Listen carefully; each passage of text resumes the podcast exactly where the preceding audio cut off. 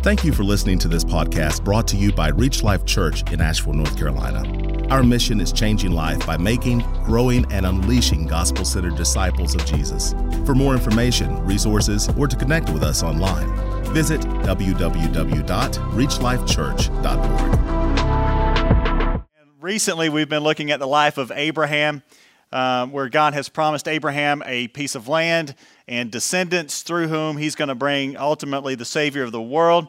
God has repeated this covenant over and over with Abraham, and yet we've seen both Abraham and his wife Sarah operate sometimes in faith, sometimes not in faith, sometimes in doubt, and we've seen that in their lives. We saw last week where Abraham had to rescue Lot, his nephew, where Lot had gotten in a place where he flirted a little too closely with sin, and that had just awful implications in Lot's life and in the life of his family. Uh, it was horrific. So today we're going to be reading two whole chapters of Scripture. And everybody said, Amen. Can't read enough Scripture in here. So Scotty and Lizette are going to read those chapters for us. I believe Lizette is going to go first, and Scotty's going to stop in chapter 21 just before our text today. So they're going to set the, the stage for us. So, Parks, if you would uh, read for us the Scriptures today. From there, Abraham journeyed toward the ter- territory of the Negev and lived between Kadesh and Shur, and he sojourned in Gerar. And Abraham said of Sarah his wife, She is my sister.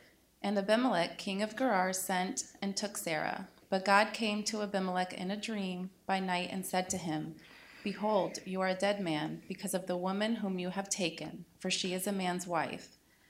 Now Abimelech had not approached her, so he said, Lord, will you kill an innocent people? Did he not himself say to me, She is my sister? And she herself said, He is my brother? In the integrity of my heart and the innocence of my hands, I have done this. Then God said to him in the dream, Yes, I know that you have done this in the integrity of your heart, and it was I who kept you from sinning against me. Therefore, I did not let you touch her. Now then, return the man's wife, for he is a prophet, so that he will pray for you, and you shall live. But if you do not return her, know that you shall surely die, you and all who are yours. So Abimelech rose early in the morning and called all his servants and told them all these things, and the men were very much afraid. Then Abimelech called Abraham and said to him, What have you done to us, and how have I sinned against you, that you have brought on me and my kingdom a great sin? You have done you have done to me things that ought not to be done. And Abimelech said to Abraham, What did you see that you did this thing?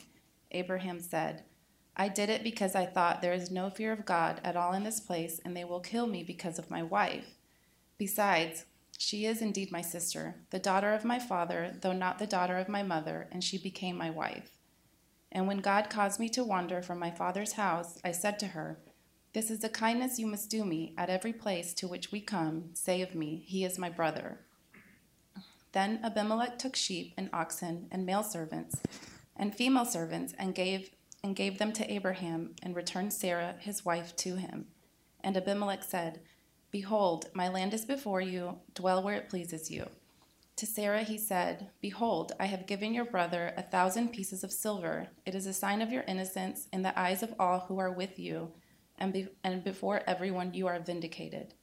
Then Abraham prayed to God, and God healed Abimelech, and also healed his wife and female slaves, so that they bore children. For the Lord had closed all the wombs of the house of Abimelech because of Sarah, Abraham's wife.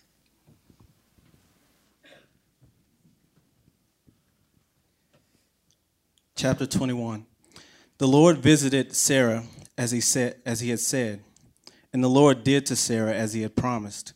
And Sarah conceived and bore Abraham a son in his old age, at the time of which God had spoken to him.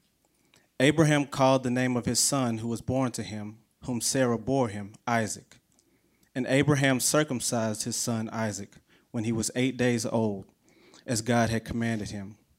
Abraham was a hundred years old when his son Isaac was born to him. And Sarah said, God has made me laughter. God has made laughter for me. Everyone who hears will laugh over me. And she said, Who would have who would have said to Abraham that Sarah would nurse children? Yet I have borne him a son in his old age. And the child grew and was weaned, And Abraham made a great feast on the day that Isaac was weaned. And Sarah saw the son of Hagar, the Egyptian, whom she had born, whom she had to Abraham, laughing. So she said to Abraham, Cast out this slave woman with her son, for the son of this slave woman shall not be heir with my son Isaac. And the thing was very displeasing to Abraham on account of his son. But God said to Abraham, Be not displeased because of the boy and because of your slave woman.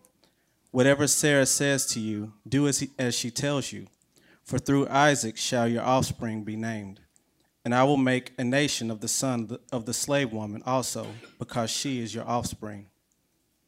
So Abraham rose early in the morning and took bread and a skin of water and gave it to Hagar, putting it on her shoulder along with the child, and sent her away. And she departed and wandered into the wilderness of Beersheba. When the water in the skin was gone, she put the child under one of the bushes.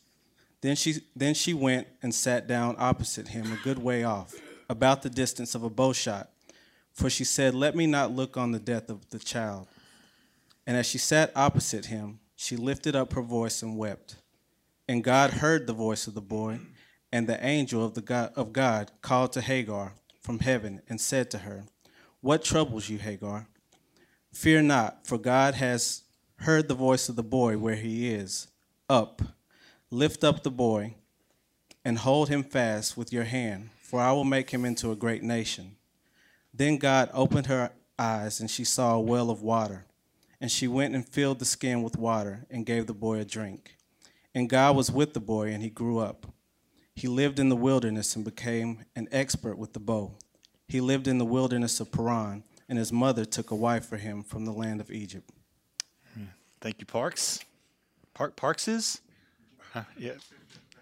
Appreciate that.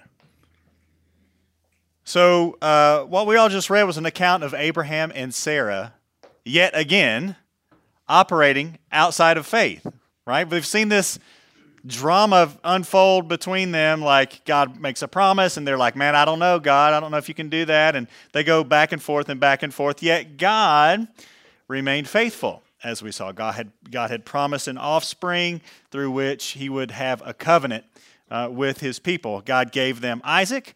Later, Isaac would father Jacob. Jacob will be renamed Israel, and Israel is the very people through whom the Messiah will come. God is faithful even when we're not. Amen goes right there, right? Aren't we all glad for that? For sure. Uh, there's a ton more that could we could kind of go into in this passage that we just read, but today I want to use that narrative, that historical account that we just read, as context for the latter part of chapter 2 that we're going to read now. We're going to pick up where the Parks left off in reading. We're going to look at this covenant now between this king Abimelech, who Abraham lied to, and they had stuff going on between them. Those two guys, Abraham and Abimelech, enter into a covenant together, picking up in Genesis chapter 21. Let's read, finish out the chapter, beginning with verse 22. At that time, Abimelech and Phicol, the commander of his army, said to Abraham, God is with you in all that you do. Now, therefore, swear to me here, by God, that you will not deal falsely with me, or with my descendants, or with my posterity, but as I have dealt kindly with you, so you will deal with me and with the land where you have sojourned. And Abraham said, I will swear. When Abraham reproved Abimelech about a well of water that Abimelech's servants had seized, Abimelech said, I do not know who's done this thing, and you did not tell me. I've not heard of it until today. So Abraham took sheep and oxen and gave them to Abimelech, and the two men made a covenant. Abraham set seven ewe lambs of the flock apart. And Abimelech said to Abraham, What is the meaning of these seven ewe lambs that you've set apart? He said, These seven ewe lambs uh, you will take from my hand, that this may be a witness for me that I dug this well. Therefore, that place was called Beersheba, because there both of them swore an oath. So they made a covenant at Beersheba. Then Abimelech and Phicol, the commander of his army, rose up and returned to the land of the Philistines. Abraham planted a tamarisk tree in Beersheba and called there on the name of the Lord, the everlasting God, and Abraham sojourned many days in the land of the Philistines. Now, we've, uh, as we've been looking at the life of Abraham, we've seen some really crazy epic events. Like we've seen Abraham speaking with the Lord face to face. We've seen God um, deal with Abraham like a friend. There's been some crazy things. So you might think, well, it's weird that this morning we're going to focus in on two regular dudes making a, a business contract together. Why? Why? Why would we do that? Um, well, there, there are, are, several reasons, but um, as Bible students, we know that the, the book of Second Timothy, chapter 3, verse 16, tells us that all scripture, not just some scripture, all scripture is God breathed and is useful for teaching, rebuking, correcting, and training in righteousness. So, what we're going to do today is we're going to look at this covenant made between two regular guys, and we're going to see that God works just as much in the things that seem insignificant as he does in the things that seem really big. God is active in both of those things. Uh, specifically, we're going to look at how God works in the way that we choose to handle conflict with one another. Um, so, just in time for Thanksgiving, when we're around family and friends more than usual, we're going to look at dealing with drama today. Dealing with drama. You know, some conflict is unavoidable, is it not? It's just going to happen. That's human life, but not all conflict is unavoidable, and we can control how we respond to conflict, can we not? Um, you know, during my message prep, I was reminded of what's become a famous now interaction of conflict between a U.S. naval vessel and the Canadian authorities. This is like a real event. I want to read you the transcript of this encounter that they had. This is an actual radio conversation, okay? So the Canadians say, uh, they radio this U.S. naval vessel and they say, please divert your course 15 degrees south to avoid a collision. The Americans responded, Recommend you divert your course 15 degrees north to avoid a collision. The Canadians said, Negative. You'll have to divert your course 15 degrees to the south to avoid a collision. The Americans said, This is the captain of the U.S. Navy ship. I say again, divert your course. The Canadians said, No, I say again, divert your course. The American says this is the aircraft carrier USS Lincoln, the second largest ship in the United States Atlantic Fleet. We are accompanied by three destroyers, three cruisers, and numerous support vessels. I demand that you change your course 15 degrees north. I say again, that's 1 5 degrees north, or countermeasures will be undertaken to ensure the safety of this ship. The Canadians responded, This is a lighthouse. Your call. right? Right? Clearly, this conflict was avoidable, was it not? But due to maybe not having all the information or a good measure of pride, um, conflict ensued, right? So, two is uh, the case with most of the conflict in our lives. It can be avoided sometimes. But conflict shouldn't surprise us as Christians, should it? It should not. One article I read said this and I, th- I can't remember if it's coming up on the screen or not, but I'll read it to you. Relational conflict is not something that should surprise us as Christians. We need not be ashamed that it exists and that we're involved. We should expect it. The world is complicated and fallen, and we are complicated creatures and fallen. Conflicts will come, they're unavoidable. And yes, conflict is inevitable in the church as well. Christians often have conflict with each other true, genuine, faithful Christians. The question is not whether conflicts will come, but how we will handle them. In the healthiest churches, the leadership does not announce there will be no conflicts here. That's not how we do things. Rather, the message will be that when conflicts do arise, we won't run from them. We won't neglect to address them head on. We can't afford not to. It's from a guy named David Mathis. His article was Conflict is an Opportunity for Grace. And I think he's right on that. Um, you know, we can try hard to avoid conflict, but the Bible's very clear that all have sinned and fall short of the glory of God. And so while I'm interacting with you and you're interacting with me, we are two sinners interacting with one another. And when you get a bunch of sinners in one place, it can get really crazy, right? Um, so, in some ways, the potential for conflict is always present. But the Apostle Paul has taught us in Romans chapter 12 remember this passage, if possible, so far as it depends on you live peaceably with all.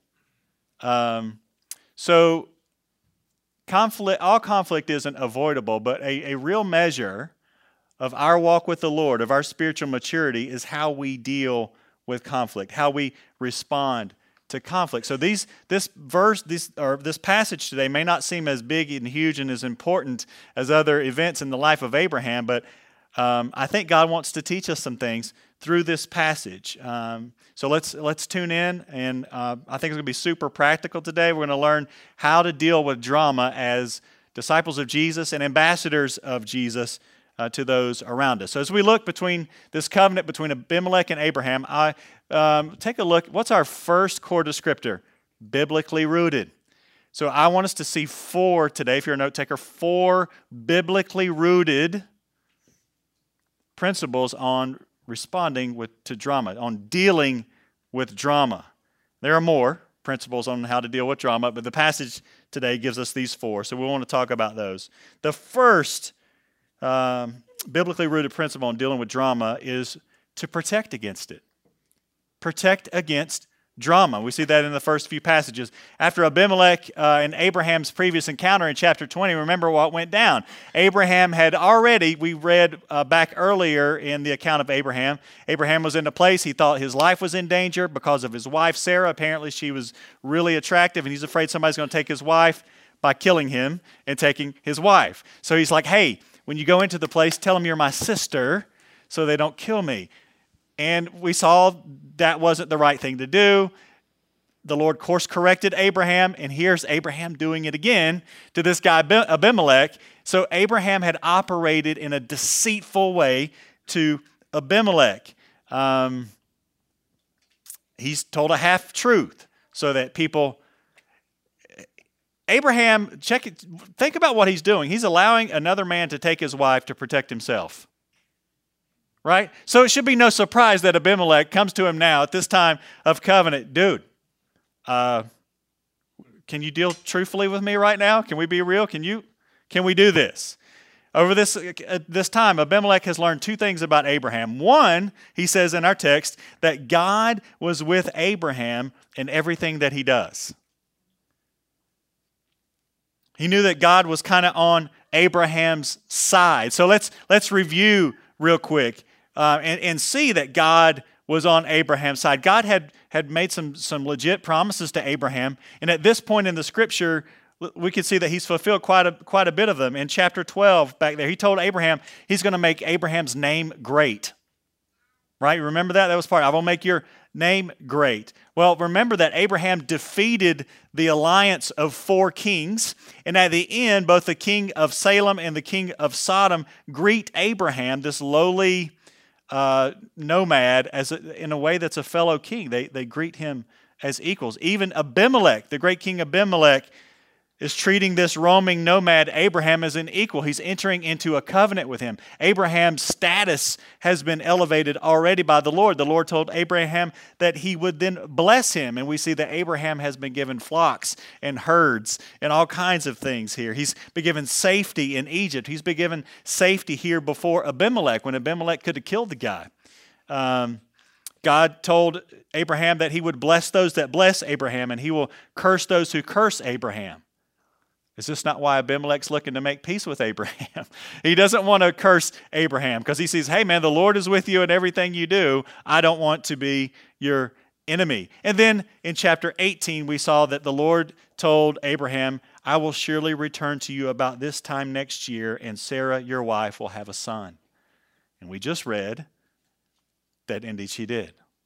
Indeed she did. Isaac was born to them, and it was the start of the nation. So, we saw that God has established this covenant, and the covenant is through Abraham. So the point is, Abimelech's no fool. Abimelech looks at Abraham and says, Man, everything this guy, though he's deceitful, he lacks faith. Apparently, the Lord's with the guy, and in everything that he does, he's gonna. The Lord's gonna bless Abraham. So uh, again, Abimelech's not an idiot. He rightly sees, man. Okay, if I become Abraham's enemy, guess who else I'm an enemy of? God. Let's not do that right? So Abimelech's pretty wise. He goes to Abraham in a peaceful way. He doesn't want to be Abraham's enemy because he doesn't want to be God's enemy. Remember, he said, Abraham, why would you do this thing, man? Uh, the Lord came to me and, and, warned me, kept me from sinning against himself.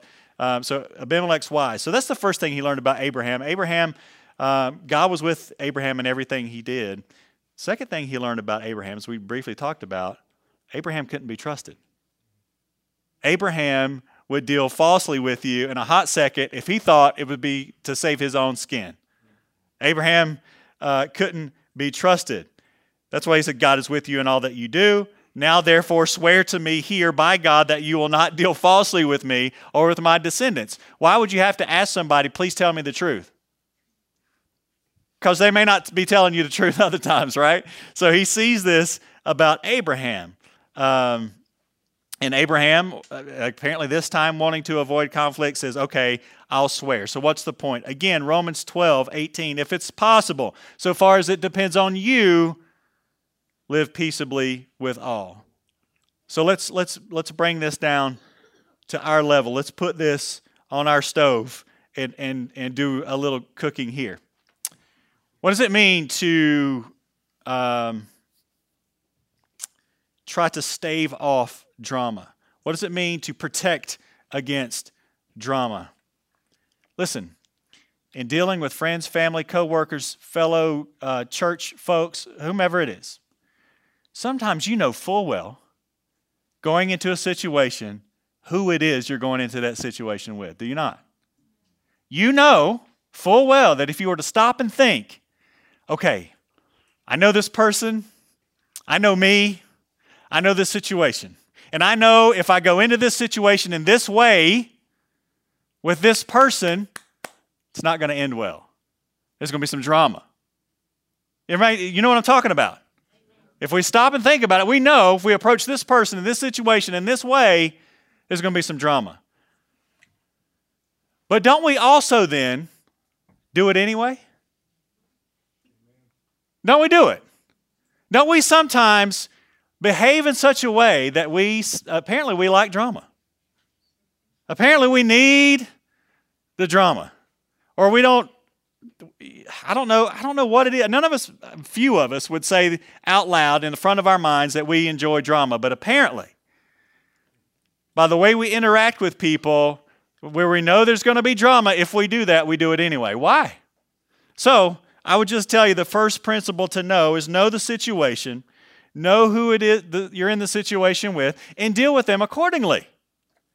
Know that, man, if I approach this person with this personality, with my personality, or however, there's going to be some drama. Well, don't do that. Protect against it. Going ahead of time, you can hedge. And, and where I'm from, uh, in, in Oakley, we would say it this way listen, if you don't start, don't start none, there won't be none. You know what I mean? If you don't start any drama, there won't be any drama.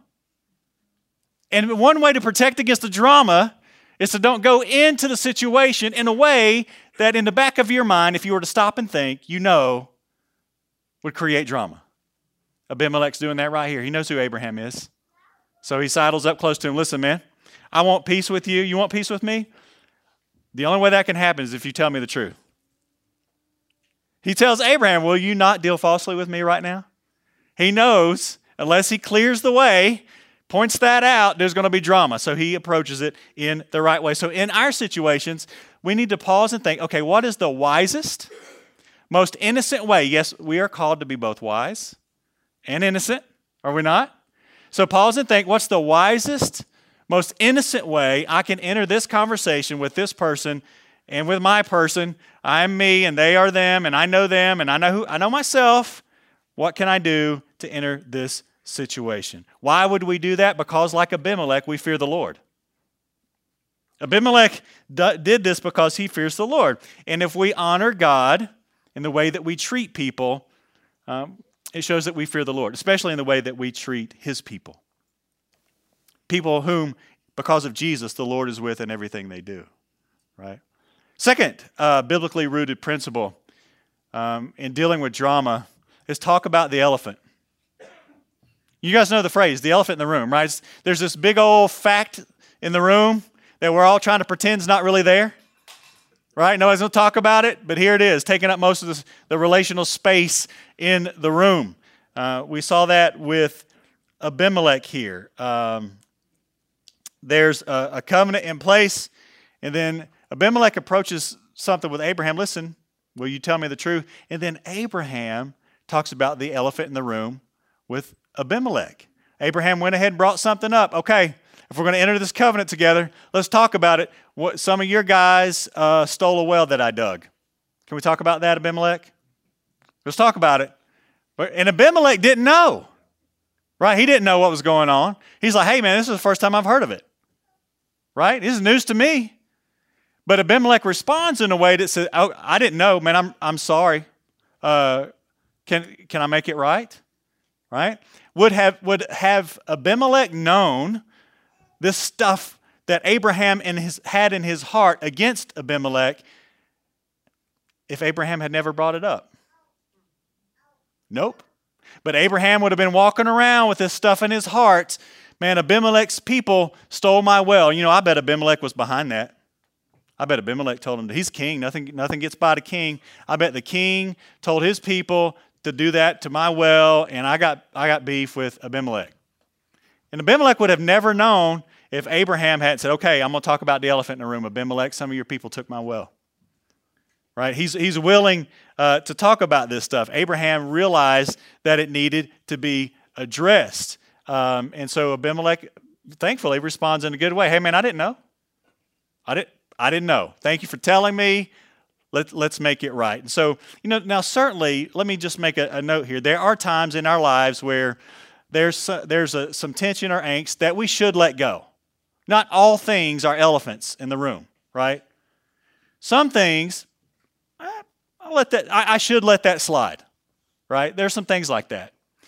A good rule of thumb to know whether you should let something slide or if it's an elephant in a room that needs to be addressed because it's getting in the way of the covenant is if there is a, a uh, if there's bitterness or hard feelings by either party either party you need to talk about it either party you need to talk about it um, it needs to be addressed. I'll read something from that article uh, by David Mathis again.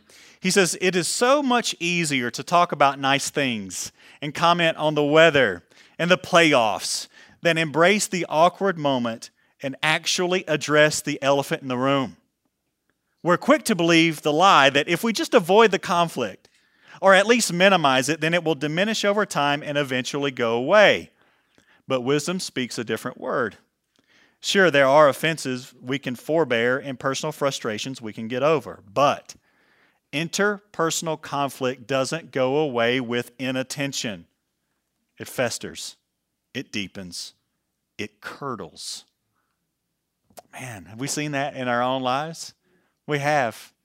Some things need to be addressed, but uh, I don't know. Man, that's a lot of work to bring that up. That's going to be hard that's going to be hard to weigh into. So you know what? It's better if I don't weigh into it, and I'm just going to I'm going to kind of swallow it.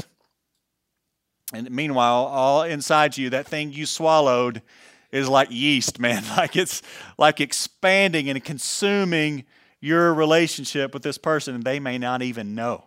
They may not even know it's going on. Listen to Hebrews chapter 12. Therefore, lift up or lift your drooping hands and strengthen your weak knees and make straight paths for your feet so that what is lame may not be put out of joint but rather heal listen to this strive for peace with everyone and for the holiness without which no one will see the lord see to it that no one fails to obtain the grace of god that no root of bitterness springs up and causes trouble and by it many become defiled did you catch what the author of Hebrews is saying right there. We can miss the grace of God in our lives.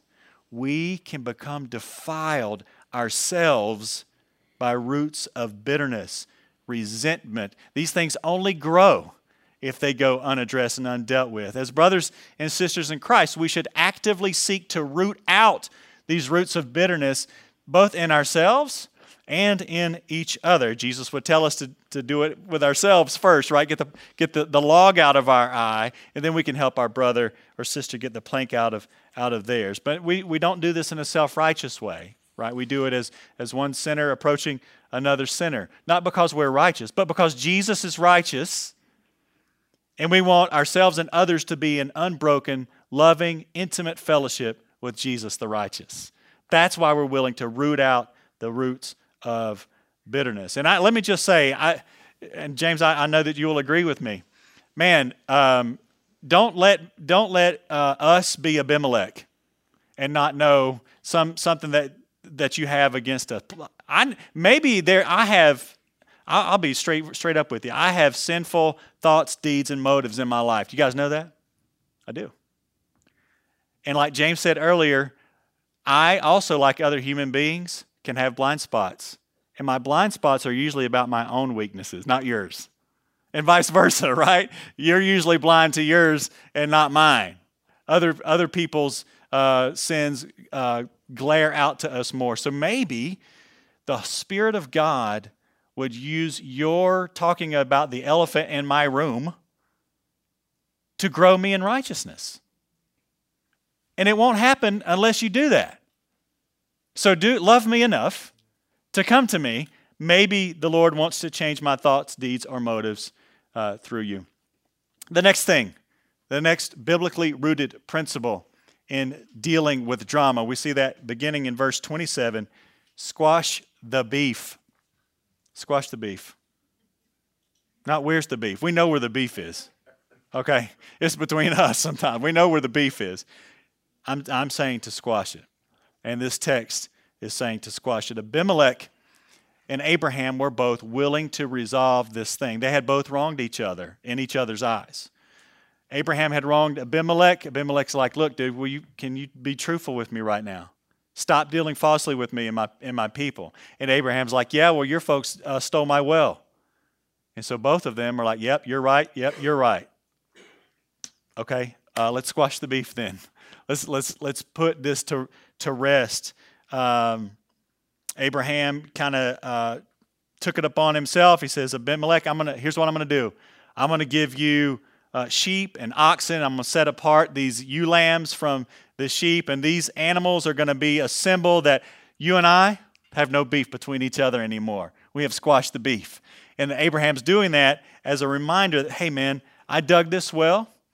I'm not asking you to defend me. I'm asking you to be my witness. I know I've wronged you, but can I, can I place this out here and you'll be my witness? These animals here, you'll witness for me that I dug this well. They're looking to squash the beef. And I think it's important that we see that both of them were willing to do that. Both of them brought things to each other. Hey, I got beef with you. You got beef with me.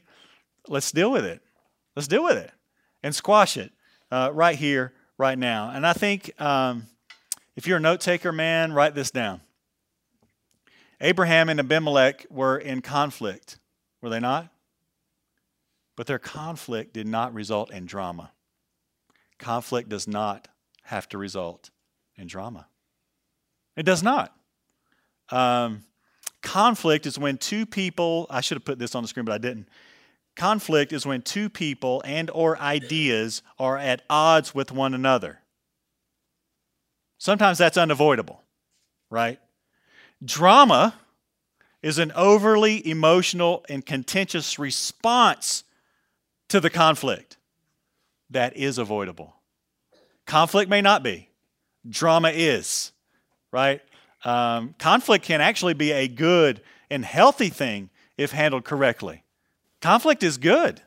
Uh, it helps us grow in righteousness. Again, it, it, may, it helps us make sure our thoughts, deeds, and motives are good. When we, um, do you guys know that the Lord uses uh, us, one another, to, to grind on each other? You ever have your nerves ground on? That person grinds on my nerves. Praise God.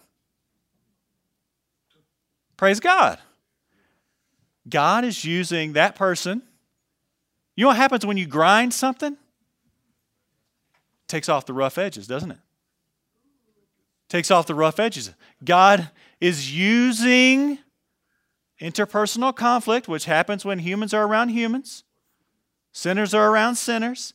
God is using that conflict to polish you, to clean you, right? That's what the Lord is doing.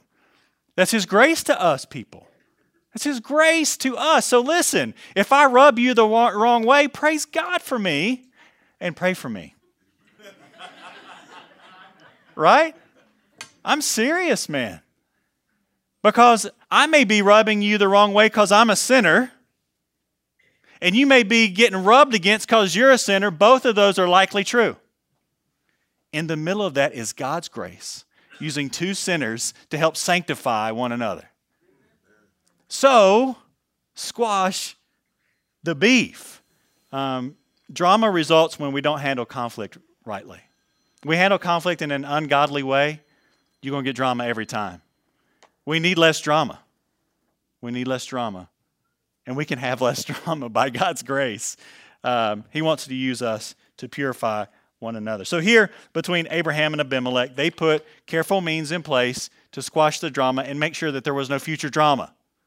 Abraham's like, I'm going to give you these, these uh, oxen and sheep here. I'm going to set these ewe lambs apart. That's going to be a symbol. There's no more drama between us, right? We're good? We're good. Okay, let's do that. We can move forward now. We can work together. The last um, biblically rooted principle for dealing with drama, we see that at the end, is to seek peace with God and one another. Be a seeker of peace. We know that this conflict ended well because the result was peace. Abimelech and the commander of his army, Phicol, left and went home uh, to live in the land of the Philistines in peace. They're satisfied, they're good. Abraham was satisfied and he remains in Beersheba. In fact, uh, the, the passage told us he spent a long time in the land of the Philistines. He was at peace there. Um, the next two actions that Abraham did, I think, are really significant. It says he planted a tree there, which uh, many commentators believe is a, is a peaceful symbol, saying, hey, man, Abraham is, he's, he didn't like set up a, a rampart for war or a fence or a do not trespass neighbor, I hate you sign or anything like that. He planted a tree. He said, I'm at home here. This is a peaceful sign. He planted a tree. And when he planted the tree, it says he called on the name of the everlasting God. He calls on the name of the Lord. Praise you, Lord. You have squashed the beef between me and Abimelech. There is no drama. I'm living at peace. And when we are able to live at peace with one another, we praise the Lord. The Lord is glorified. We plant trees, we make reminders in His name. In other places, Abraham would stack stones, right? This is kind of a similar, similar principle. Um, Abraham, it seems, has, has come to the point where he realizes, you know what, I've, I've wavered all over the place. I've dealt falsely with people. I've uh, offered other men my wife to protect myself. I've, uh, but yet I've seen God's faithfulness. I can settle now. I can settle. God has made peace with me by His grace, and by His grace, God has allowed me to have peace with others. Abraham is recognizing God's work in his life. Um, God is faithful, says Abraham. So let's just pause and let God work in our own souls, maybe through His Word today. What, what about you? What about me? Are we seeking to avoid unnecessary conflict? Some conflict is avoidable, right? Remember uh, the naval ship and, and the um, lighthouse. Some conflict we don't have to go into. We just need to listen, get more facts, and then respond accordingly, right? And when conflict does arise, are we seeking to squash any drama, prevent drama before we go into it? Treat the conflict like God's polishing you. What is God? When there's conflict between you and another person, we should first pause and say, God, what are you wanting to do in me, in me, through this other person, through this situation? I guarantee you, if both parties do that, there will be no drama. There will be none. Um, if drama arises, if there is conflict, either one, are you willing to address it? if there's a to prevent roots of bitterness or hurt or maybe even confusion in our hearts, are we willing to weigh in to it as family together? Do you seek to resolve it peaceably? Do you seek to what does it mean to have resolution to conflict? And do you acknowledge that when we have peace with God in our own hearts, and there's no root of bitterness, when we are seeking to honor the Lord in our conflicts with one another, that Jesus brings peace with me and peace with you, individually with Him. And when that happens, man, there's peace with us mutually. Um, finally, because Jesus is the author of true peace, hopefully we can approach one another as equal sinners. We've, so we've said it in here before that the, the ground is level at the foot of the cross. I can't approach you as a righteous man. I'm not a righteous man. You can't approach me as a righteous person. You're not a righteous person. We both serve the righteous one, Jesus the righteous. So let's approach one another in that way. If both parties will submit to Jesus, there will be no drama. Um, so, how do we see God working through this seemingly insignificant passage of Scripture? Two cats just trying to squash the beef, trying to make a covenant together so they can operate in peace. Well, it established a, a well for Abraham. Big deal. Do you realize that now Abraham has been given this piece of land that God promised? Abraham has been given a well in this land. This well would be used to feed his people or to nourish his people, to nourish his flocks, Abraham can flourish now in the promised land, the land that God gave him. Abraham's days of being a nomad are over. God has been true to his promise. God brought the promise that he gave to Abraham, which would eventually lead to the Messiah, Savior of the world, Jesus himself, through this little event where Abraham made a covenant with a guy named Abimelech, where they had, they had beef with each other and they squashed it to the glory of God. God brought about the Messiah through this little bitty tiny event. So let's pay attention. God can use our interactions with one another. When we deal with conflict between one another in a holy, righteous way, Jesus is glorified. Jesus can indeed bring about great things. And the little details of our life. You know, God cares about details. Um, Ephesians chapter 2 tells us this. Paul's addressing a deep divide among the church. It was between Jewish believers and non Jewish believers. There was major beef. So Paul steps in there and inserts the gospel to them. He says this For he, Jesus himself, is our peace, who has made us both one and has broken down in his flesh the dividing wall of hostility. Listen, because the gospel is true, we don't have to have drama between us. By the glory of God, by the grace of God, we won't. Amen? Pastor James is going to lead us in the Lord's Supper.